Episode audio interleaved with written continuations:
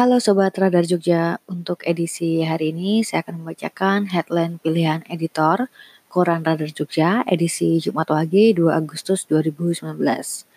Untuk hari ini editor Koran Radar Jogja memilih headline berjudul R S Pelat Merah Bisa Kolaps.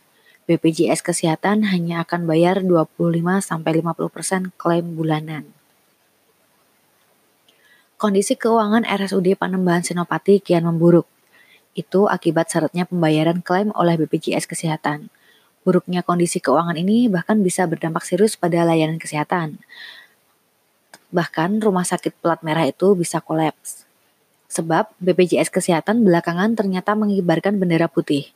Lembaga milik pemerintah ini telah melayangkan surat kepada Perhimpunan Rumah Sakit Seluruh Indonesia atau Persi.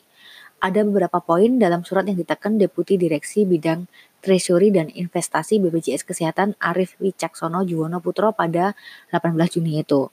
Antara lain, B P J S berencana membayar minimal dua puluh lima persen dari total tagihan bulanan dan maksimalnya lima puluh persen. Menurut anggota Komisi D D P R D Bantul Sigit Nursyam di, di kantornya, pelunasan akan dilakukan secara bertahap. Dengan ketentuan itu, Sigit tak menampik bahwa tidak semua fasilitas kesehatan di Kabupaten Bantul terdampak langsung. Hanya, Sigit memastikan ketentuan itu berdampak serius bagi operasional R S U D.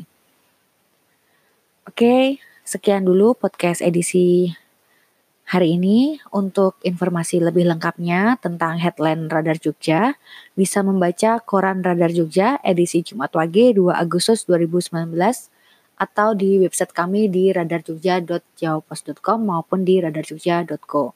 Sekian dulu podcast pagi hari ini. Selamat beraktivitas. Bye.